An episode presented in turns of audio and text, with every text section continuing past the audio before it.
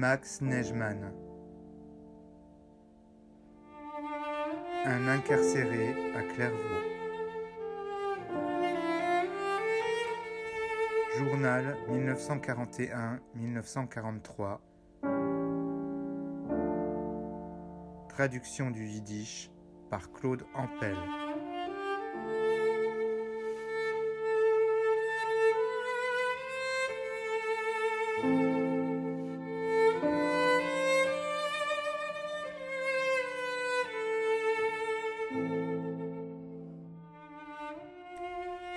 Samedi 21 mars 1942.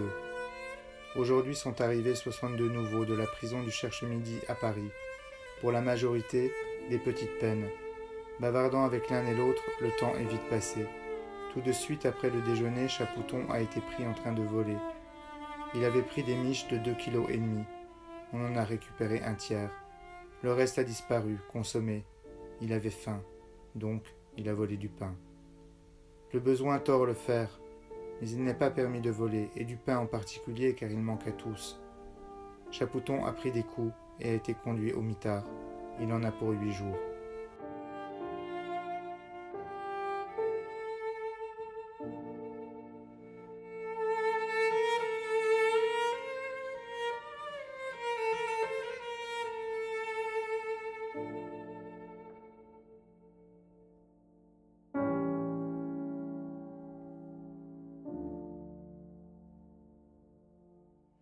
À part ça, j'ai réussi à envoyer deux cartes à Yakov et Rosa.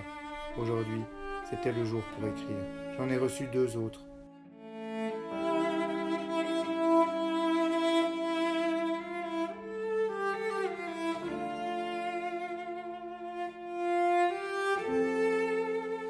Yalger sortira certainement la semaine prochaine. Aujourd'hui, j'ai tout appris. Tous trois, ils partiront le 24. Simon ira chez Yakov, sinon il lui écrira.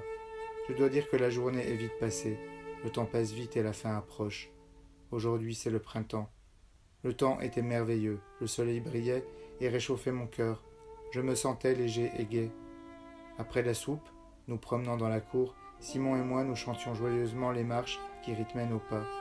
Le printemps a débuté avec une belle journée et je souhaite que cela continue. Je souhaite que le mois prochain me soit heureux et que je puisse être libéré. J'ai entamé aujourd'hui mon dernier mois de prison. Déjà plus de 14 mois de fait, bientôt la liberté.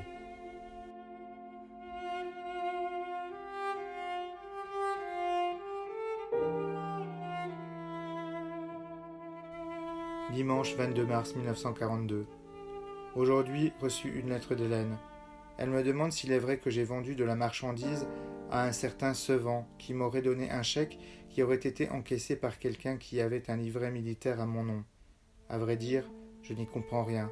Cela fait un an que cela s'est passé, selon ce qu'elle écrit, et elle ajoute que cela s'est passé en janvier 1941. Question. À quelle date?